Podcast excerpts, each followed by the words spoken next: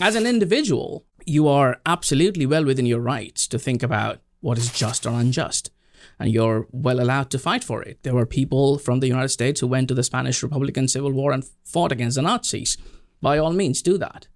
But the moment you're leading a state, there is a greater ethical consideration uh, which is at play. Like, there are people, hundreds and thousands and millions of people under you, and their well, you know, well-being and their their safety is your prime concern. So you can't be bothered about what's happening and what's unjust in the world unless your interests are threatened. And that's one of the reasons why Morgenthau said that, like, you know, the Second World War wasn't about, uh, you know, just uh, power or liberty. It was fundamentally about the idea that we shouldn't let uh, two great powers dominate Europe and Asia. You know, uh, Germany was committing crimes before U S joined the fight. U S didn't join the fight up until it was attacked, and that was the right thing to do.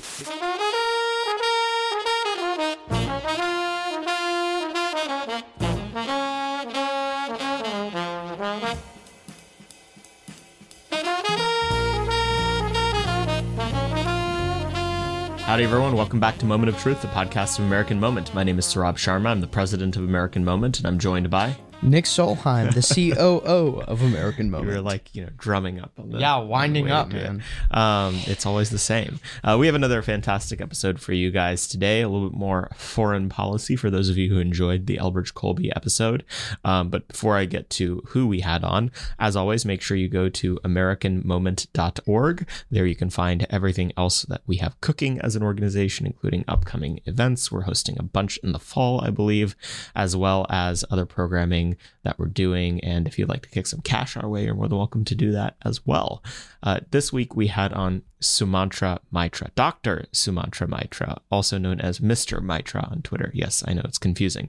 Uh, who's a national security fellow at the Center for the National Interest here in D C, and a non-resident fellow at the James G. Martin Center, and an elected associate fellow at the Royal Historical Society in the United Kingdom, and most recently also a visiting fellow at the Center for Renewing America. Our patriotic and uh, Uh, hard fighting friends over there, led by Russ Vogt.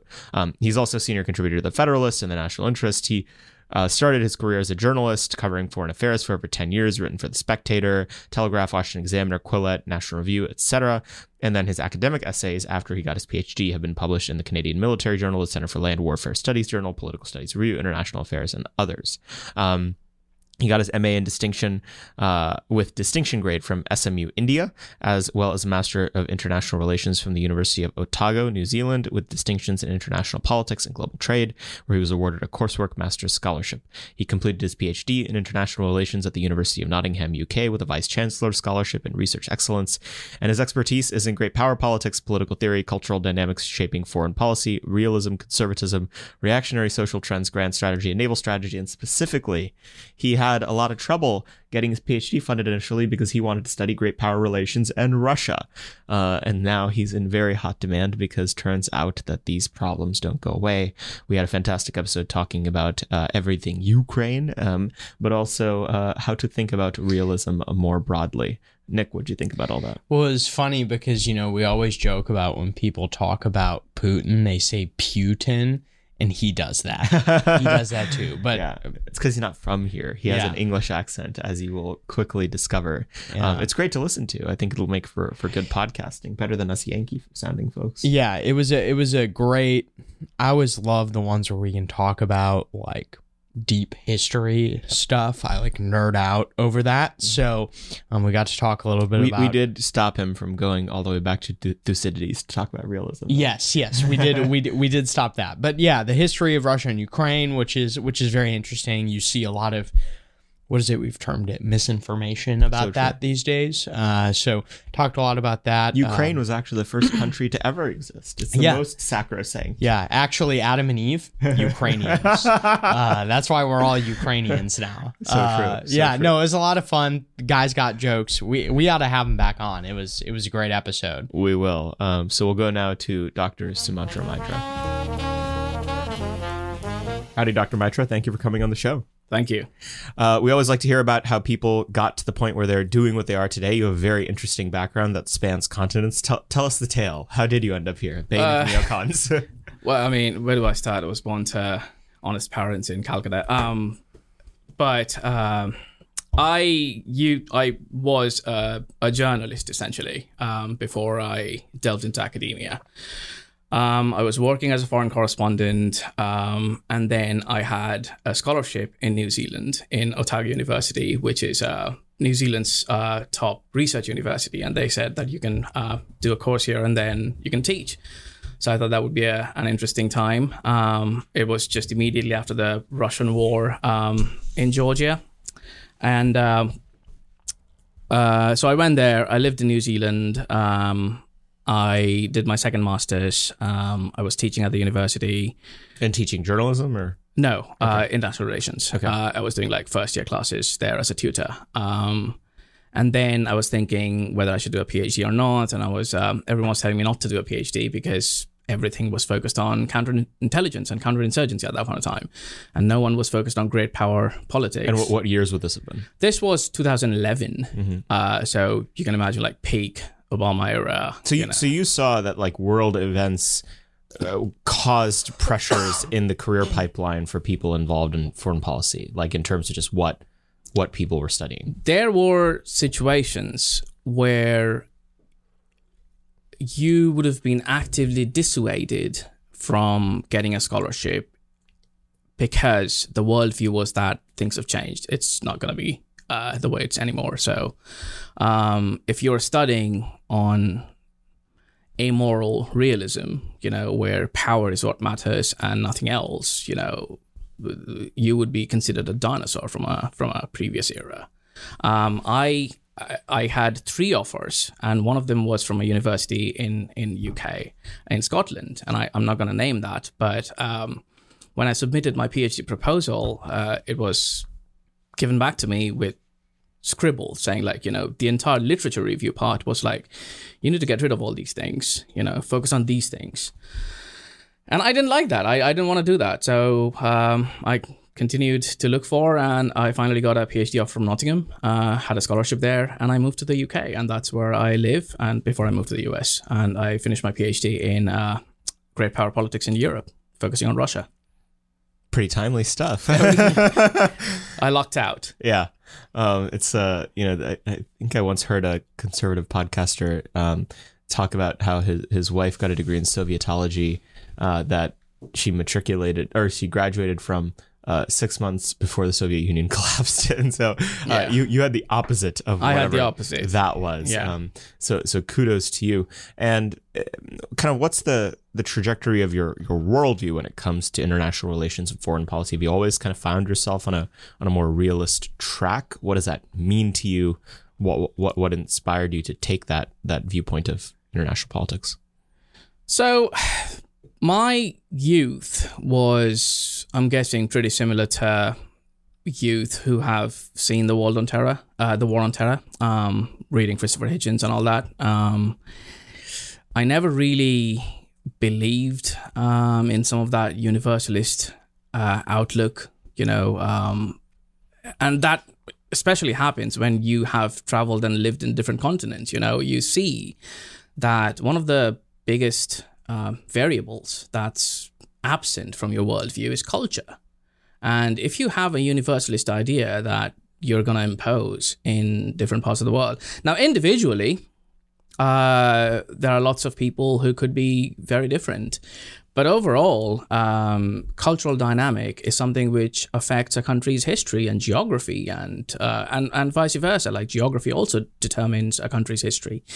So one of the things which I was constantly worried about, or not worried, but skeptical about, uh, was these kind of things that was written in those days uh, about, you know, the all you need is a good push, and you'll get the world running the way you want to. And I was always skeptical of that idea. And uh, it wasn't true, as you know, time has proved. Um, you would still probably find, even though they're like really terrible student era writings, like some of my articles opposing the Libyan intervention in two thousand eleven in Washington Examiner's website, because um, I was blogging for them at that point of time uh, to get some extra money. Um, I was always opposed to the use of force Um, when it comes to foreign policy, unless act, you know, actively, you know, needed.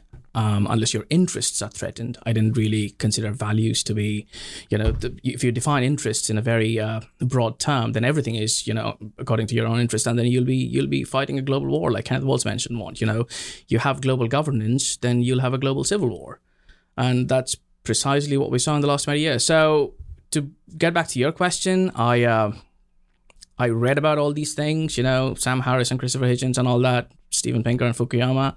I just never believed in those things. And then obviously, uh, when I got older, I realized that it's balderdash.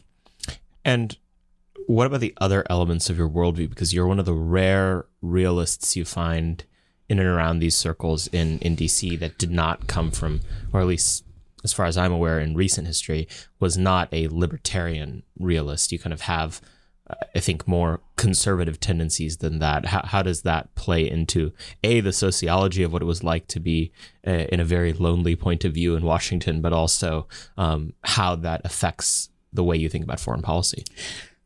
So realism as a theory is, and and its marriage with libertarianism is a very American thing. Mm-hmm. Um, and even then, it, it's a very it's a relatively new thing. Realism is not really a, a, a theory which is uh, effectuating anything to do with uh, liberty, essentially. You know, if you read earlier era realists, I mean, I, I don't want to go to, you know, Thucydides or Machiavelli or anything of that sort, but even, you know, since international relations became uh, Uh, a discipline to study, realism was um, an I- a very reactionary idea. I mean, th- think of the things that realism is worried about, or or, or you know, is affected about. Um, power, obviously, it's a it's a reactionary concept. You know, one of the prime variables of realism is about power distribution, whether it's human power or state power. Uh, nationalism, nation states. If you if you if you're talking about national interest, you have to define what a nation is. If you have mutating boundaries, if you have mutating boundaries, whether it's an alliance systems or whether it's uh, your own borders, you know, you won't be able to define the mass of the region whose interests you're talking about. So it, it's fundamentally contradictory to think that um, anything can be uh, tied up between uh, an idea which which talks about hierarchy and power and national interest and immorality, essentially. Not, you know, one of the greatest quotes uh, by Morgenthau, I'm sure you guys always, you know, read in, in whoever is studying international relations, is, you know, an individual can say that fiat justitia periat mundus, uh, like, you know, the world might perish, perish, but, you know, a justice should be done. But a state has got no right to say that. Now, he didn't just come out of that because he was, like, smoking weed, right? I mean, there was a logic behind it. The reason is, as an individual, you are absolutely well within your rights to think about what is just or unjust, and you're well allowed to fight for it. There were people from the United States who went to the Spanish Republican Civil War and fought against the Nazis. By all means, do that. But the moment you're leading a state, there is a greater ethical consideration uh, which is at play. Like, there are people, hundreds and thousands and millions of people under you, and their well, you know, well-being and their their safety is your prime con- concern. So you can't be bothered about what's happening and what's unjust in the world unless your interests are threatened. And that's one of the reasons why Morgenthau said that, like, you know, the Second World War wasn't about, uh, you know, just uh, power or liberty. It was fundamentally about the idea that we shouldn't let uh, two great powers dominate Europe and Asia. You know, uh, Germany was committing crimes before U S joined the fight. U S didn't join the fight up until it was attacked, and that was the right thing to do because it was attacked. You know, um, so this this this modern idea of libertarianism, and and and finally one one very important, you know, point uh, where libertarianism and realism kind of like deviates um, is public opinion.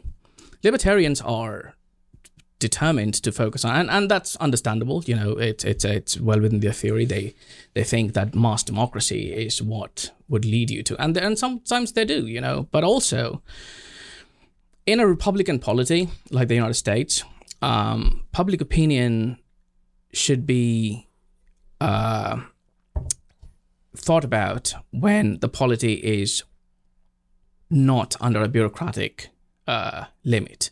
So the so, but by that what I mean is, if the bureaucrats are determining and deciding what's good and bad, then they have the ways to sway those public opinion to their favor.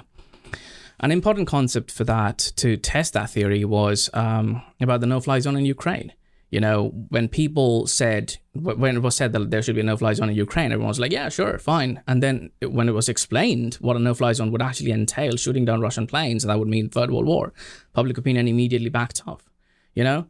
So if you just depend on public opinion as a theory without, you know, considering the other ways of swaying public opinion, then I think your theory is flawed. Realism, on the other hand, doesn't really care about public opinion. It only cares about national interest.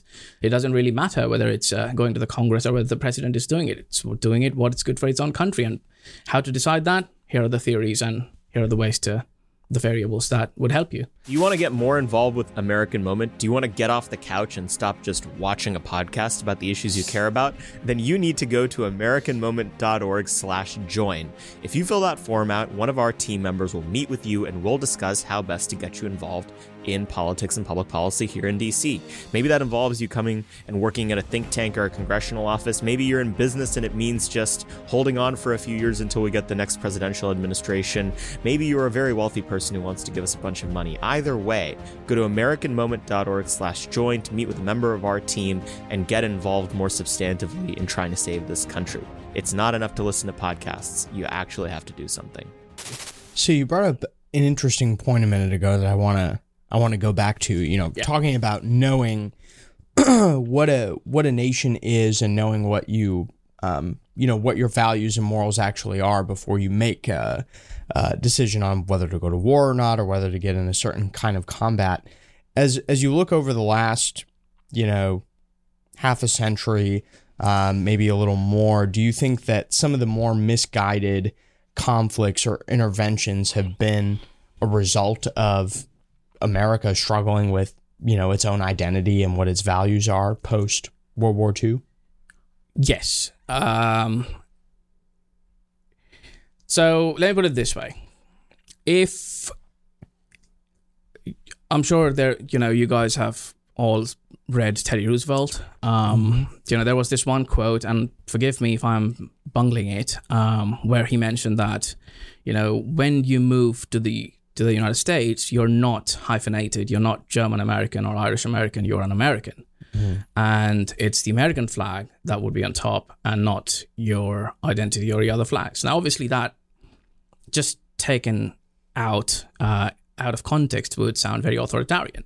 But if you think through, there was a logic behind it. Um, what he what he wanted to explain was that unless you think of yourself as a citizen of a polity whose in, whose benefit in entirety is your own interest, you would not be able to determine what those interests are. So, uh, if I if tomorrow there is a there is a trade war between the U K and the U S or the or, or India or U S, I mean the, the the fundamental question that I would need at that point of time to think about is like, you know, what would be my interest? Where am I living? You know, what am I doing? And I think that's one of the uh, various unsaid uh, variables in, in D C is there are lots of um, opinions circulating which doesn't really grapple with those considerations about where you belong, mm-hmm. what your country mm-hmm. is, whose interests are you are you thinking about? You know, you're you're talking about supporting Ukraine. Uh, fine, that's a that's a moral consideration. Ukraine is under attack, but at what cost? Do, are you willing to go to a nuclear war to support Ukraine? Like what? Where does the this this division between nationalism and universalism, you know, is determined? Well, it's and it's not even often universalism versus nationalism. It's it's a conflicted nationalism. It's yeah. downstream of split identity. Yeah. So like, why is it that particular ethnic lobbies, you know, ex-hyphenated American lobbies come to lobby for a certain foreign policy stance towards their home country? Yeah. Why, why, if if they were fully assimilated, they would have no distinguished opinion, and the group of people that would come to have a particular view on our foreign policy toward New Zealand would look just like every other American. It sure. would just be New Zealanders, but, you know. Well, and it's not only that, it's also like... Uh, you know, wanting to export a commercialized culture. So it's like nationalism, but for the gay trans pride flag, you know, it's, it's, it's nationalism, but, you know, for, for, uh, you know, putting a B L M fist on a can of Diet Coke. Yeah. You know, it's, and, it's and, that and, sort of and thing. And it's also exploited. I mm. mean, now obviously the Ukrainians are not, I mean, their their prime con- concern at this point in time is not to have, like, you know, L G B T pride parade in Kyiv, but they know that that's what's going to fly in yeah. the U S. So they, I mean, the tax-funded dollars are going to Ukraine, and that's then going to the lobby groups, which is then funding the P R, and that's being, and what you're seeing in Union Station is essentially your own money being yeah. reflected towards you. So yeah. they know what, what sells. Yeah. So let's get to the core of your scholarship and the biggest story uh, in, in world affairs this year, uh, Russia and Ukraine. Let's go back ten years. What was the reason to believe that some sort of precipitating conflict was going to happen? It, it, it. The the history of that uh, goes back. It goes beyond ten years. It was in the making since two thousand seven. The the Munich conference speech of of Putin, and and um, even before that, there were people who were, you know, saying that, you know, we we probably shouldn't push. So, I when I was doing my PhD. Um, The theoretical framework that I used was Stephen Wall's balance of threat theory. Now, I'm going to explain that theory a little bit. So essentially, it gives you four variables. Um, geographic proximity, uh, aggregate power, offensive capabilities, and offensive intentions. And in the intermixing of those variables, uh, countries' threat perception rises and falls. So when people talk about, um, you know, the war is caused by NATO expansion, Uh, the counter argument is like, no, Russia was always revanchist. They're both kind of flawed. It's it's not, the war wasn't caused just because of NATO expansion per se. It was caused because there were specific regions where Russia's interests were threatened. So, and I and I studied that uh, in the backdrop of the various phases of NATO expansion. So when, you know, one of the, you know, the first people who Um, promoted this idea of pushing, you know, German frontiers and NATO boundaries towards the east was Volker Rudel. It was, it was a German, you know, obviously. Now, it makes sense for them. You know, if you if your boundaries move towards the east, uh, and if you have Anglo-Americans guarding your frontiers, uh, think of it this way. In nineteen eighty-nine, there were twelve divisions of German army, uh, and now they can't, you know, have, they can't field a squadron of, of submarines. So it's, it makes sense for them, you know, to buck past the security burden. So that's one thing. From Russia's perspective, they don't see a difference between the U S and the European Union and NATO. To them, it's all the same. You know, it's coming towards our frontiers. But even then, uh, they don't really care about if, you know, uh, NATO tanks are in Poland or Hungary, because they know they can't do anything about it, and there is a buffer zone in between them anyway. But when it comes to Georgia, when it comes to Ukraine, uh, or even when it comes to Syria, there are defensible uh, interests. Syria has got a Mediterranean port, Uh, Russian naval port, so that's a defensible interest. Ukraine, the entire eastern part of Ukraine, uh, was uh, um, the military-industrial complex of of Russian uh, navy. Georgia has got Russian pipelines, you know, uh, oil pipelines going through it, which Russia thinks it's in their core interest. And obviously, Abkhazia and all those places are defensible frontiers. You know, if you if you think of a tank battle, you know, you have to go through Abkhazia and South Ossetia. That's difficult for NATO tanks to do. So if they think, can you from, just say what that is? So those are the breakaway provinces of, of Georgia, which now belongs to Russia, essentially. Um, and uh, because the Russians think that, you know, they're... And, and, and again, like I mentioned, culture determines their history. You know, in, in, in the Russian language, for example, you know, there is no single good word for safety. The closest word you can find for safety is bezopasnost, which means no danger. You know, if you ask a Russian, uh, how's it going? They won't say, I'm good or I'm well. They'll say, neploha, like not bad. You know, it, it, it's just the way, you know, uh, the Russian culture is, you know, defined. They have faced invasions from the Mongols, from the Swedes, from the Polish Lithuanians and Napoleon, you you name it. Like, I mean, they, they don't have defensible frontiers. That, that's why they always think about that. You know, they're, to them, they're paranoid culture. You know, they're, they're worried about Uh, countries affected. Now, we might not think it that way. Obviously, NATO is not intending to attack Russia. I mean, we are not fools that we're going to go and conquer Russia. But it's difficult to get through to them. And when they see that these are the countries where they actually have defensible interests going towards uh, their their uh, an alignment which is opposed to them nominally, they feel threatened. And that, you know, rea- makes them react to, to international affairs. So what were these specific slights that were um, uh, caused over the course of the last, you know, since two thousand seven, each of which escalated the situation? So when nine one one happened, um, Russia, Putin at that point of time, uh, came and he was the first um, international leader to come to the United States and say, hey, we need to get together because Islamism is a big threat. Um, and uh, obviously at that point of time, we looked away because the Russians had their own interests in Chechnya and they wanted to term the Chechen independence movement as a as an Islamist movement. And, you know, and we said, fine, you can do whatever in Chechnya, but as long as we get our bases in Central Asia, you're fine. So that's what happened. And then immediately after that, um, it was George Bush who uh, said that, you know, we're going to negate from all the treaties of ballistic missiles in Europe. Um, the Russians were kind of miffed at that point of time. And then then we said that we we're going to expand our NATO to the to your frontiers.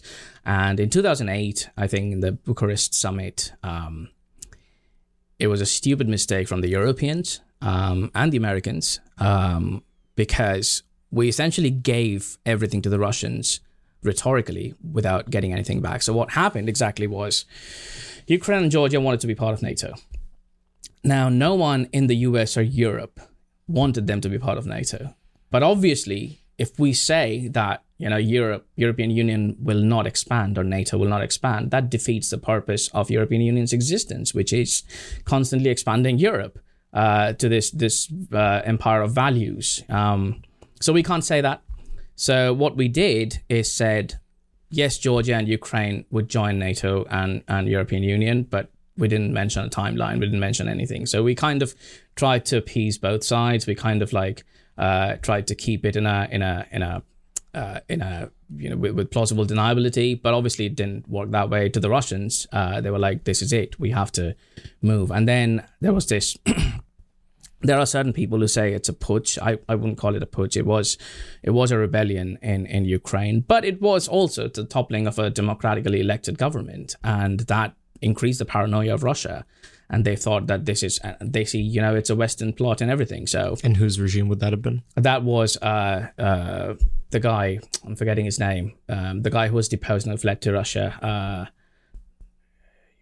Yanukovych, uh, Viktor Yanukovych. He was uh, he was ruling Ukraine at that point of time. It was, it was a uh, not really the you know nicest guy you would find, but also uh, it's democracy, and he won, and he was toppled, and there was kind of like a like a the Maidan revolution, and the Russia immediately moved in because obviously the Russians had defensible interests in Crimea. It was historically part of Russia. It had the Black Sea Fleet. Um, it wouldn't want to lose it. I mean, when Soviet Union dissolved. Um, One of the things the Russians did first with Ukraine was to sign a treaty that we have a thirty years lease on Crimea, you know, and that treaty just kind of like increased every every time they renewed it. But so that was when Russians went completely bonkers. Yeah, so you see this interesting, um, you know, kind of battle over the the history, I think, of both Ukraine and Russia. Um, you know, you, you see a lot of the Russian side of things talking about the Kievan Rus, right? Um, you know, who who basically moved up into Russia and founded kind of the modern Russian state. You know a lot more about it than I do, but um, I've seen a lot of like pushback from from you know a lot of these liberal internationalists that say no, the the Ukrainian culture state one hundred percent different. Not even related to Russia at all. Like it's it's always been like this. That's that's just propaganda. Can you tell us a little more about, you know, how about their relationship from a historical perspective? Uh, so the Ukrainian state, as we see now, is uh, is a modern uh, a modern avatar. Uh, you know, obviously, you know, there were the Habsburg Empire and the Romanovs, and you know, the dividing line you can see uh, is still visible. Essentially, mm-hmm. uh, that's that's the the Huntingtonian way of looking at it. I I, I don't buy it fully, but but there are you know uh, things that you can see that you know, essentially the the the places that you have conflicts are the the borderlines of civilizational divisions in a way. Um, Russians were opposed to the British and the French in, during the Crimean War in the in, the, in eighteen fifty-six, for example, when we supported Turkey, uh, because at that point of time, Russia was a massive threat to Britain. Um, you know, the Russian Empire was after eighteen fifteen. Um, people think that it was Britain, which was the the hegemon of Europe, but Britain never really uh, saw itself as a hegemon. It was more of an offshore balancer. It had a massive navy, but it never really had a big army. Um, but it had a huge empire in the East, and it had to defend it. And one of the ways to defend the empire was through the sea, and the other was to balance Russia, which was the, the actual hegemon uh, after eighteen fifteen. And... Uh, You know, so we supported, you know, forces which were opposed. Uh, so that, I mean, it's one of the reasons why realism is so interesting, is because it doesn't really care about ideology or or religion. I mean, Russians are co-religionists in a way to Britain and France, but Turkey wasn't. But, you know, interests trump ideology in, in some ways uh, and regime types. So, uh, and after the Second World War, obviously, you know, uh, the entire region went to the Soviet Union, and uh, Stalin changed the boundaries the way he wanted. Uh, he gave Crimea, Khrushchev gave Crimea to, to Ukraine, uh, Crimea, which was historically, you know, the crown jewel of Russia, uh, the Black Sea Fleet since the time of Pushkin. Um, and that was given to Ukraine because, you know, Khrushchev never really comprehended uh, that his Soviet Union might dissolve someday. You know, people don't really understand how history works. So... Once the Soviet Union collapsed, Ukraine kind of became the center, the fault line of of, of this of this massive kind of like civilizational uh, uh, crisis. To answer your question, um, even within the Soviet Union, the Baltic states um, and parts of Ukraine, which was parts of Ukraine in the West, which was part of Poland and the Polish and the Baltic states, which were kind of like more Germanic uh, in, in their ethnicity. They were always very different compared to the to the core Slavic uh, civilizations of, of Russia and Belarus and parts of Eastern Ukraine and all that. Um, but again, I mean, uh, that would that would just simplify that too much and blur it to ethnicity, where, I mean, you can still find like what, thirty percent of people uh, in, in in Belarus who support to join the West. So I think it's more complicated than uh, the ethnic lines, because it got blurred in ninety years of Soviet experimentation. Um, so, yeah, I don't know if that answers your question, but... No, it's it's helpful. Um, tell me a little bit more about that thirty-year lease that they had on Crimea and why, yeah. why that precipitated... Um, wh- wh- why the situation with the Ukrainian government collapsing precipitated them moving into Crimea. So Ukraine was always divided. The western part of Ukraine was more uh, Roman Catholic. They were more uh, westernized in a way, and they never really liked the, the eastern parts, but they kind of like, you know, cohabited in a in a in a sim- same uh, divided region. Um, uh, Russia, when so when Soviet Union collapsed, the people who were leading the U S were far more. Uh, realist, obviously. So they understood that even though Russia's collapsed, we need to kind of keep it, you know, appease it. And it was still a superpower. I mean, it still has, you know, thousands of nuclear weapons. You know, we we we have forgotten how to deal with great powers and their massive nuclear weapons because of the last thirty years. And we think like, you know, everything is just going to turn out just fine. Uh, we have lost the idea of that, you know, at, at a moment's notice, things can go completely wrong. So anyway, uh, the elder statesmen of those days, they understood that Russia is a big power. It has got legitimate interests in its own boundaries, and they kind of, you know, and one of the core uh, interests at that point of time in the United States was to get rid of the nuclear weapons in other parts of the, the Soviet Empire, which could have fallen into the hands of, you know, different people we wouldn't like. So, uh, as long as we know uh, that there is a... So, so a fundamental concept of realism is tyranny is better to deal with than anarchy. So as long as we know that there is a tyrannical power in Russia, and uh, it would we, we we know the devil, so we'd be able to deal with it. And uh, so we kind of like sort of facilitated uh, Russian reestablishment as a as a regional power after the collapse of Soviet Union. We helped them with aid, and we kind of like uh, said that we are going to look away when you have your own deals. So they had a deal with Ukraine about this lease uh, on Crimea, which obviously got extended every single time. But obviously uh, in twenty fourteen, when that in two thousand three, when the Color Revolution happened, Russians uh, were really worried. Um, but it kind of changed on itself. Uh, Yanukovych came back to power democratically, so Russians thought, like, you know, they would. And they actually offered uh, quite a bit of money to Ukraine, saying that, you know, you don't have to join the European Union. There are lots of things, not just uh, strategic interests. Um, if Ukraine joins the Soviet Union, uh, the European Union, for example, the, there will be um, export checks on stuff that's coming from Russia. They won't be able to sell. So, you know, at that point of time, it was a valid consideration. Now, obviously, it's all gone. But in two thousand three, for example, the Russians were worried that, oh, we won't be able to sell our wine and our cheese or whatever we export to Ukraine because they will be under the European Union and there will be mm-hmm. checks.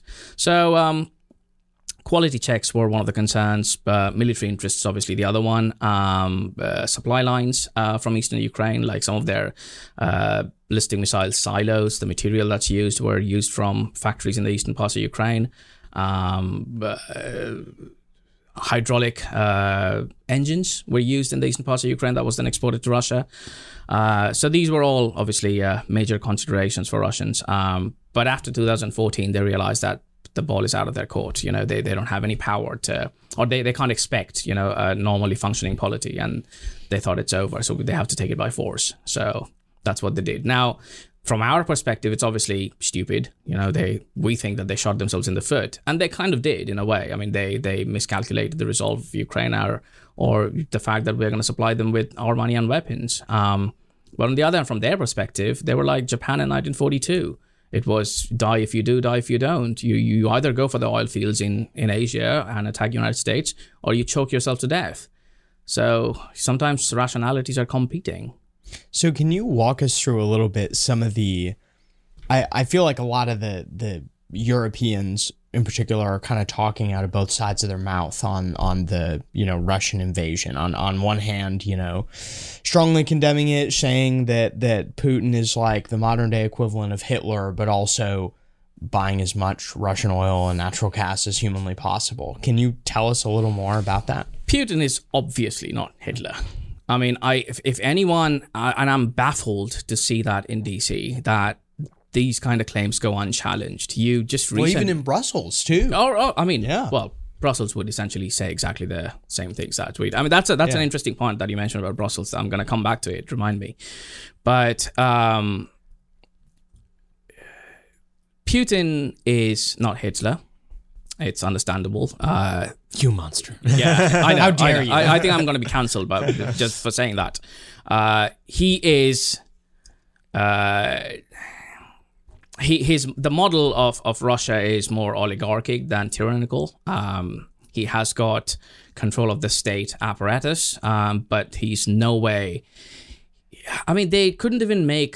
people join in a conscription to their war. They haven't even declared a war. They have declared like a sm- small military operation in eastern parts of Ukraine. That's hardly Third Reich material. Mm-hmm. Um, they are bogged down, and obviously, you know, threat perception is will plus capability. It's not, I mean, I can intend to be like, I, I can intend that I'm going to run ten kilometers every morning and I'm going to be like James Bond, but I'm a short, podgy, uh, nerdy guy. So, you know, I, I, it doesn't really matter what I what I intend to do. It matters what I'm capable of doing. So Russians are not capable of conquering Kiev, much less, you know, I, I'm not going to, we're not going to see Russian tanks in the Polish meadows anytime, much less threaten the United, uh, the English Channel or the Atlantic, which was the consideration for U S and Britain to stop Nazis was, you know, the entire European continent coming under one single hegemon would give them enormous amount of production capacities. Uh, that would be uh, then a major challenge for any naval power, which was uh, what U K and U S was at that point of time, and, and even now.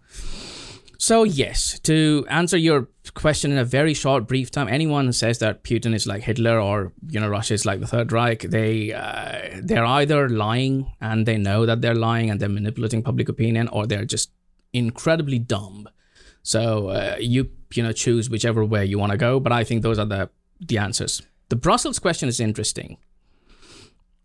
What the U S did uh, since the collapse of the Soviet Union was... an attempt of institutionalizing peace in the European continent.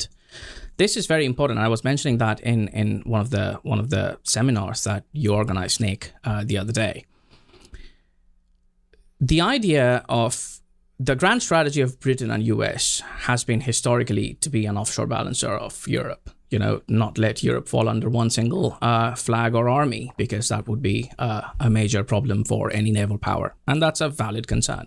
You know, we might not like to think about that way. There are kins and, you know, we have, we have, we have family ties with Europe and trade. that doesn't really stop. I mean, tomorrow, if European Union turns to be a trade superpower, and if it says that, you know, euro is going to be the, the global currency and not the dollar, the American dollar hegemony collapses. Are we going to fight with Europe? Are we going to bomb them? You know, that it, it might happen. I'm not saying it will, but it might. You know, in international relations, you don't really trust other powers. You know, you can't. Um. So, but but the difference between the British grand strategy and the, the American grand strategy in Europe is visible. We uh, both the countries wanted uh, to be the offshore balancer of Europe, but Britain was a more hands-off, you know, way of dealing with it. So if, if anyone is fighting with the other power, we're going to help the third power. So we helped, you know, Netherlands against Spain, France against Germany, Germany against France, and that kind of stuff. America wanted to have a peaceful continent, but on the same time subservient uh, to American interests, which is a rational and logical way of going about it. But the problem is, there are two things that you need to do in order to achieve that aim. One is you need to have supranational institutions which then dominate uh, national polity. So you have European Union, you have expanded NATO, you know. Um, the thing that happens then is the natural balancers of Europe, Britain, France, Germany, the great powers, they, the reason European muscle atrophies is because they know that there are institutions guarding, you know, their frontiers with America as the as the big balancer on the sides. So their forces go down, you know, they they you know they pass the bat, you know, to the other powers. So that's what one of the first primary casualties of, of institutionalization is. The second thing is, the moment you uh, institutionalize peace in a continent, you have a bureaucracy which is then self-sustaining. And that is how bureaucracies work. You, it's very difficult to be Calvin Coolidge and roll back, you know, a bureaucracy. It's very difficult to do that. You know, there will be entrenched pressure groups. I mean, look at the N H S in U K. Look at NATO. They will find ways which will justify their existence and justify their threat. And they will say anything in order to expand, to grow or die, you know? Uh, that's Mike Desh's word, by the way, not mine. I, I stand on the shoulder of giants. Um... So that's what happened in Brussels. Essentially, we have created this monster which would, you know, fly L G B T flags and, you know, justify uh, going against, you know, there are people in NATO who say, uh, who talk about abortion rights in the United States. I mean, it doesn't, it defies logic if you think of it that way. I mean, that's none of their business, you know, what happens in, in the U S, what American people are deciding to do, but, but that's what they do because they think that they're part of this own entire supranational institution, which is... Uh, opposed to any kind of national interest. The, one of the reasons why NATO expands uh, and one of the things that it entails is it stops the U S from thinking uh, rationally whether it's in our interest or not. You know, it's all going on and, you know, there is no one to stop it unless, you know, it's stopped in Ukraine and then we realize what that power has, still has got uh, more capability than values. Taking uh, as a given that it's not likely to go away, do you think that there is a role for NATO in the twenty-first century? That's a my personal opinion and my uh, theoretical opinion might differ. I personally, at this point of time, think NATO should go away, and there would be diff- there should be divided alliance. I'm not opposed to alignments, um, but I just think the primary interest of U S is safeguarding uh, Asia Pacific and maybe Western Europe. Um, those were the strategic interests that the U S, we need a, you know, Germany, which is, you know, subdued in a way. We don't want uh, a German Reich in the middle of Europe because Germany is the natural hegemon of Europe. And that's that. And that's true. One of the reasons, you know, uh, the French prime minister, premier, who said that, you know, we love Germany so much that we want it three times. So divided, you know, it's it's true because one of the one of the biggest problem that happened since Bismarck united Germany was that we didn't, Germany was too big for Europe and too small to control it. So, and, and that's something which we don't want again. So there is a valid interest in having to, to see at least a little bit of subdued Germany, obviously, you know, uh, shouldering far more burden than it does now, but still no way, you know, trying to, you know, when, when there was this saying, I think it was John Oliver, that when, when Europe goes far right, they go far right through Poland. So we don't want that to happen. Um, The second thing we think is the Eastern Europeans obviously have a valid threat perception. I mean, that's understandable. But I also don't want to pay for them. You know, there are rich powers in Europe which should pay. And one of the reasons why they don't is because they know that when there is a fire, we're going to be there to break the glass. You know, President Trump's instinct was good about moving troops out of Germany, but he was then forced to put it in Poland. That defeats the purpose of it. If you're taking forces from one place and then moving it to their east, which is supposed to be in the middle of them and their biggest threats in Russia, why would they pay? Yeah. If you the want troops them... weren't in Germany because Germany was threatened. The yeah. troops were in Germany to supply because... Eastern Europe. There you go. Yeah. So, so if we have, if we want to see uh, the Western European rich powers pay for their own security or take more sh- shoulder more burden, we need to come to a to a to an understanding with them that look, we're going to move our troops. We're going to give you ten years time. We're going to move our troops back. We're still going to be there. We're still going to be uh, an offshore balancer. You'll still have the, the American nuclear umbrella uh, because we don't want their fingers on the nuclear button. Um, we will still have like the largest navy, even though Britain and France are both, you know, naval powers. But overall, you need to have your own troops. You know, the it should be German and Dutch troops uh, based in, in eastern parts of Ukraine, in Latvia and Lithuania, not American troops. You know, it should be the Finnish reserve forces that we hear about so much, uh, nine hundred thousand Finnish reserve forces. It's a stupid idea. I mean, it's so contradictory to say that, like, these are great powers who will come and benefit the NATO and say, no, they also need support from us. I mean, I don't see people see the contradiction in what they say, but hey, you know, whatever sells in D C, I think. So... You, uh, you know, mentioned kind of rebalancing our, our alliances um, and reorganizing them around different interests. In in in your mind, what what exactly would that look like? What would those, you know, interests be, and who would who would the, the, the powers be that we would, you know, collaborate with the most frequently? So, hegemony is unsustainable. The reason is, first of all, the globe is too big for one, power to control, and secondly, you bankrupt yourself, you know, insolvency. Um, so that's why realism divides into regions and, you know, interests and regional interests and theaters. So from the American perspective, obviously, now, now realism as a theory will give you assumptions, and then you have to calculate based on your geographic location and all that and other factors. So uh, the Estonian realism dictates that they want America to uh, have all their troops based in their borders because they're a small power with four thousand army, uh, four thousand strong army. But obviously the American interest is different. So even though they are both realism, you know, their geographic locations is uh, what determining their political calculations. So from American perspective, the first thing is to think of uh, Latin America or the Western Hemisphere is not, there are no global uh, hegemons or, you know, global powers coming and establishing hegemony. That's not happening now. So when that happened in the Cuban Missile Crisis, we stopped them. That's not happening. So that's not our concern anymore. There is, uh, you know, lots of things happening in Latin America. And China we, coming in. China coming in. But we the first thing we should probably do about is to fix the southern border. So if, you know, that, that, that, I mean, if there is one consideration that we need to make about the South, it should be that one, but there are no great power challenges per se. I don't think China is having major bases or missiles based there, and we're going to bomb them, you know, if they do. Um, Asia Pacific is obviously the the biggest threat, um, but that, but again, I mean, there's a there's a catch there. Uh, yes, China is uh, a major threat to the U S national interest. Um, the sheer size of China is unthinkable. I think people don't realize how big China is. You know, if you think of the Chinese manpower, it's more than the combined manpower of U S, European Union, U K, Canada, Australia, and New Zealand.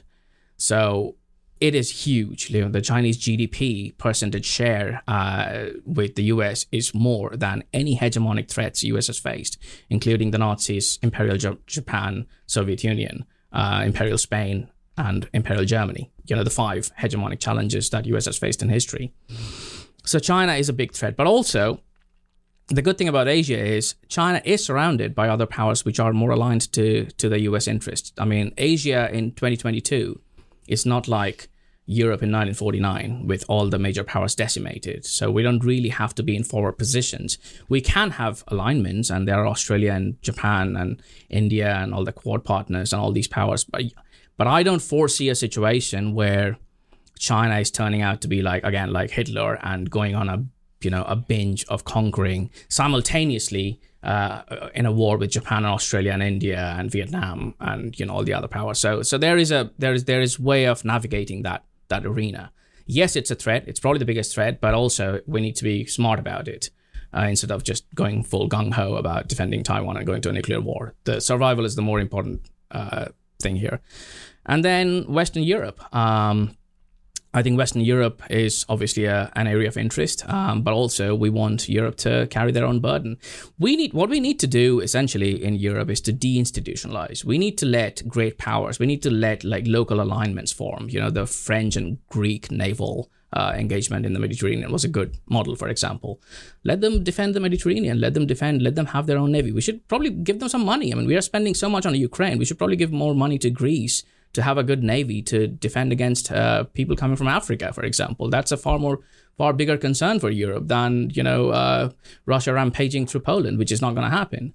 So, uh, so yes, there are, you know, I, I do think we need uh, to have some interest in the western parts of Europe. We ha- we need to have some, obviously, a major interest in, in Asia. But also, uh, the situation of the world is very different than nineteen forty-nine, and we can be really smart about it.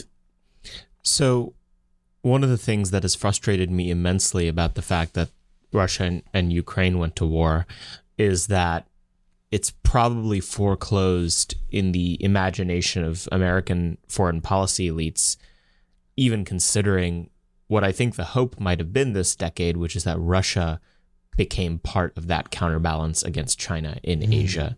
Do you think that there's any hope for something like that happening? Do you think there ever was any chance that would happen? There there certainly was, but I think we lost. I think, I, I don't want to sound too self-critical, but I think we pushed Russia towards China in the last. Um, there They're is doing no, joint military exercises. I mean. Great job, everyone. yeah, we one of the biggest concern in, in you know, since since. historically, you know, uh, the U S Grand Strategy was formed and determined was to not have a Eurasian power bloc. And we are doing everything possible um, with the, uh, with, with, uh, because thanks to the N G Os placed in Ukraine, that we are pushing, essentially pushing Russia towards China and creating that power bloc, which is going to be opposed to us. Um, and not just that, because of our boneheaded policies, we might find that China is far more aligned to the European Union as a whole. Uh, which is going to be a far bigger threat to to to to U S than anything Russia would ever be. Say more about that. We created the European Union, essentially. You know, the European Union is it's in a position to be a a, a, a bloc uh, with its own bureaucracy, with its own interest, and which might go against us someday. And that's uh, I, I I don't think the American realists really think about it much. You know, the the one of the not everything is about military, right? I mean. We, We're not going to war with Russia, but we are still choking them out of existence, essentially. How are we doing that? That could that same thing could happen to us. You know, if you if if the if the dollar moves away from being the, the reserve currency of the world, the dollar hegemony is going, all the sanctions power is gone. If if if we create this huge block, trading block in the in the in the Eurasian uh, region, which then trades with Europe, which then sanctions American companies and just push, pushes them out of, of, of competition. It's going to be a major threat, you know. So I, I, I just, I, I think we are too narrowly focused on safeguarding Ukrainian borders and promoting liberal rights in Ukraine, and that's part of the reason why. And that's partly because international relations has changed as a discipline in the last twenty years. Anyway, we think everything about is about rights in different parts of the globe, and we don't really think much about interest. So I think it's dangerous. And uh, to get back to the European point. Um, The thing that bothers me the most, and I don't know why it doesn't bother more people in the U S, is um, there is this toxic combination of, of sanctimony and demand from certain European sections. So on one hand, they are extremely sanctimonious about the decline of democracy and liberalism in, in, in U S, mm-hmm. But in the in the same breath, they are asking for more cash, more cash and more weapons. Yeah. And when refused, they are saying, "Well, you should be better." You know, when I was doing a PhD, some of our friends sat together and we kind of like theorized this and gave it a name, which is not fit for civilized circles. But there is one other group of people, and I'm not going to name it, but you're smart enough to understand, who would take money from you and say exactly what you want to hear. And then when you're bankrupt, they're going to kick you out. So, you know, we need to be far more careful. We we see Europe as this dewy-eyed place where people are just nice and walking around in their nice cafes, but they're very smart and, you know, they're essentially bankrupting us. And I don't think that's a smart idea. They're the abusive ex-girlfriend that likes to steal your credit card. There you go. Um, that's all extremely terrifying. Um, I'm curious what you make of the Africa question of it all. I mean, Africa and South America, I think, are somewhat related questions when it comes to this. Is, I mean, you know, these these rapidly modernizing, industrializing second and third world countries, how do you think they play into the, the global power interplay in the Northern Hemisphere? So Africa is, there are three things in Africa which is happening. One, it's the youngest continent with massive uh, manpower surge without jobs, and without naturally without jobs means they don't have good lives and they don't, they can't settle down, they can't have family, and that's going to affect everything that you see around you. There will be hundreds and thousands of people looking for jobs um, or coming out. So one of the things that we need to do, not just for the sake of Africa, but for our own sake, is to figure out a way so that people have good jobs and good life there and settle down. And the same thing in Latin America. You know, when Max Boot wrote that article about uh, America needs to be a colonial empire, Max Boot has, I mean, as a historian, obviously, he his idea of history is very Wikipedia level, right? So he thinks, you know, wearing a uh, a felt hat is, you know, being like a colonial British administrator.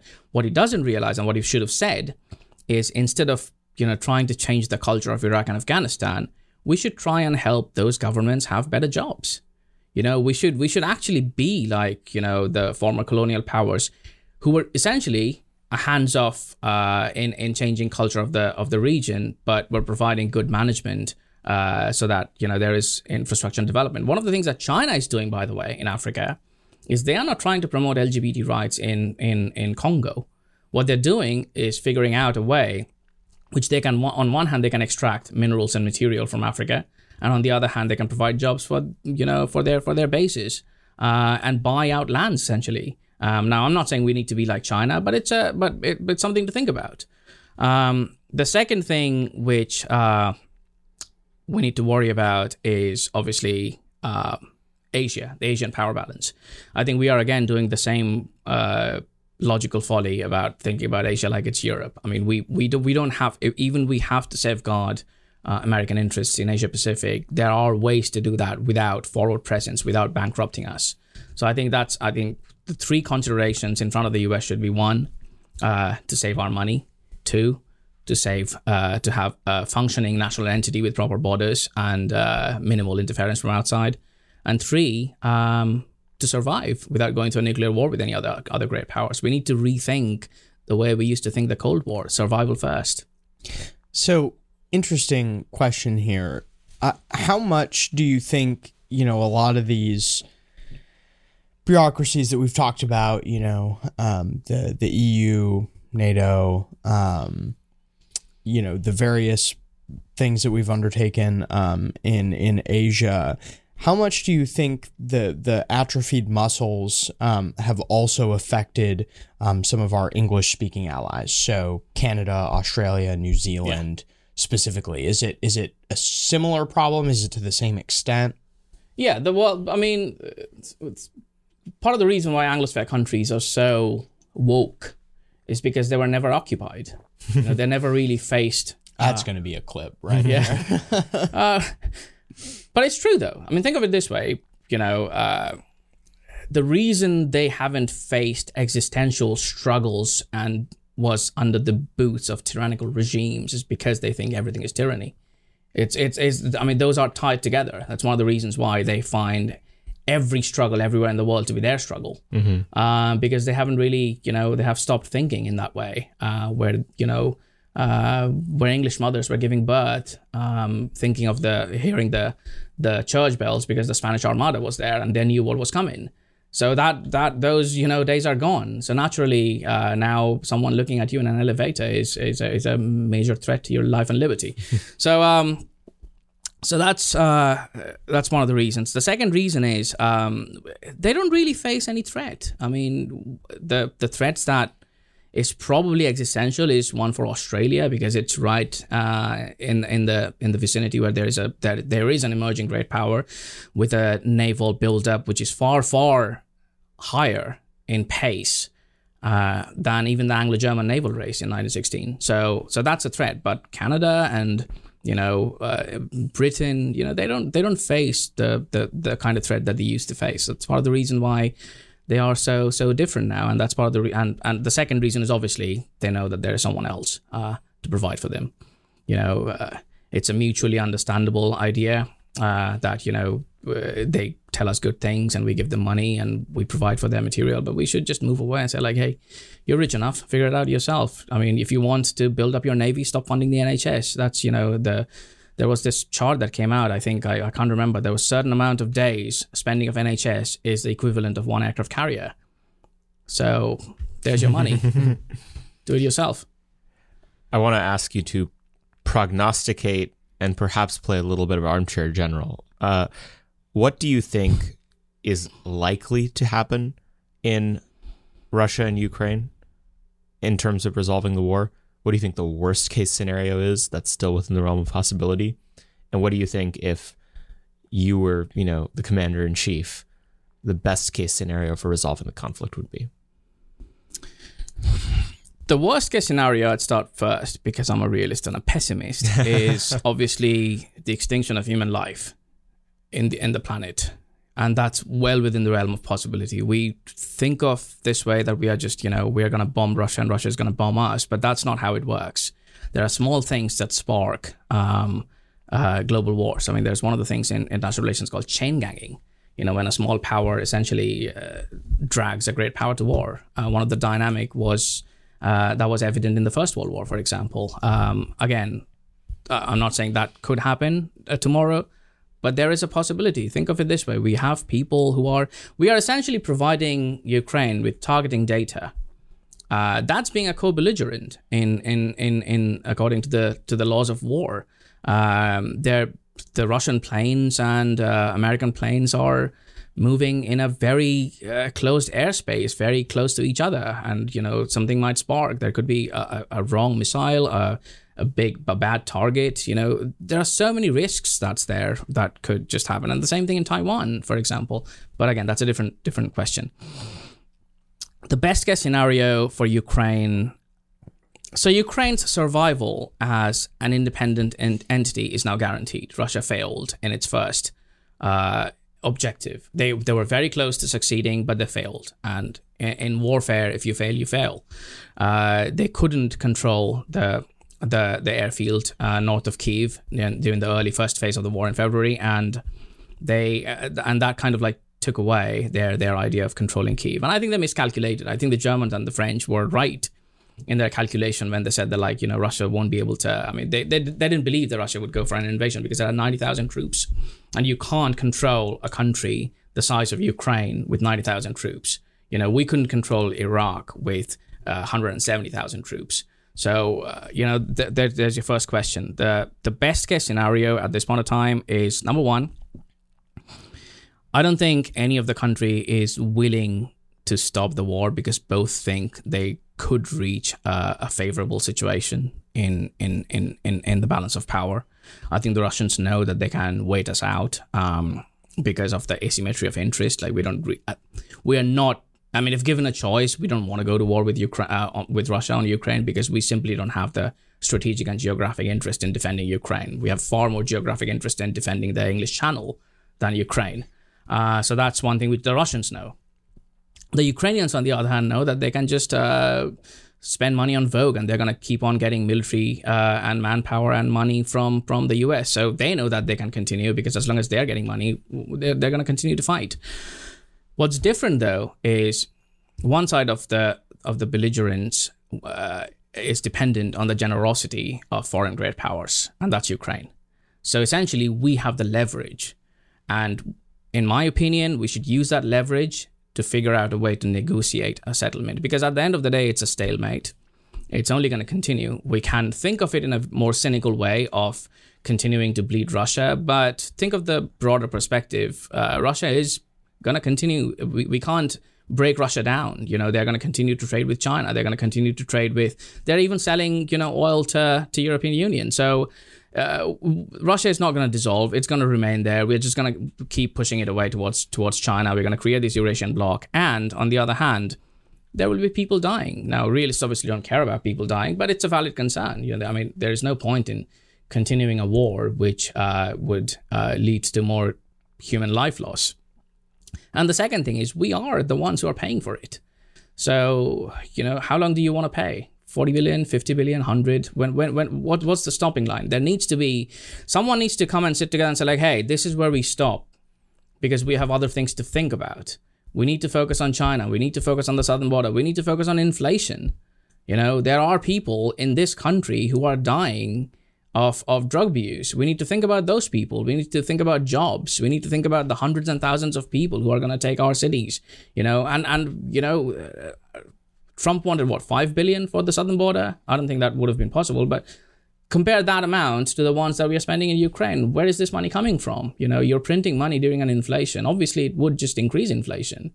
Uh, so the the best way out of it is a negotiated settlement with Ukraine as a buffer zone. Uh, neither part of Russian, uh, you know, uh, sphere. Uh, sorry, part of Russian sphere, but not part of Russia. Um, but also not part of the European Union. Kind of like a, a middle ground in between.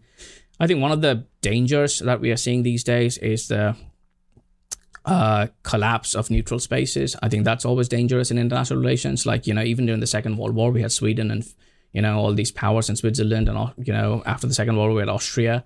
Uh, I think neutral spaces are important. I think buffer zones are important. There's a, not just because they're, they're defensible buffers, but also during a crisis, those are the places where people go and talk it out. Mm-hmm. You know, one of the... Yeah, the fact that Switzerland has broken its neutrality. Yeah. I mean, Finland, Sweden, Switzerland, we only have Austria in a way. And Vienna used to be like, during the Cold War, used to be like the spy capital, essentially. That's where the people used to go and hash it out. We are just losing neutral spaces. Uh, so that's not a good thing. Well, of all these scenarios, what do you think is most likely to happen, given what you know about the American foreign policy ruling class? Well, I think things need to change. I think there is a hope uh, that, that there's a hint of change that we are seeing. One of the things which I constantly mentioned to some of our colleagues on the left side of the realist spectrum is that realism will not come from the left, you know, because realism, again, this is to, to go back to the first question. Realism is a theory which is reactionary by its very nature.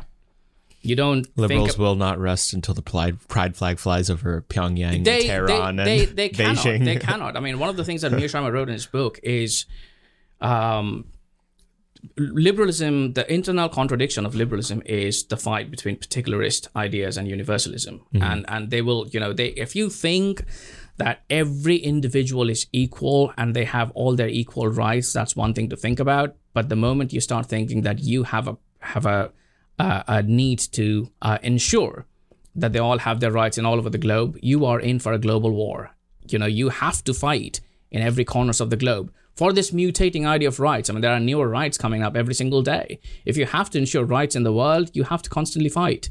You know, there is that's not realism. Realism is about, you know, having very narrow national interest. You have to be narrow in your idea of what constitutes your nation and what are the very specific defensible interests there.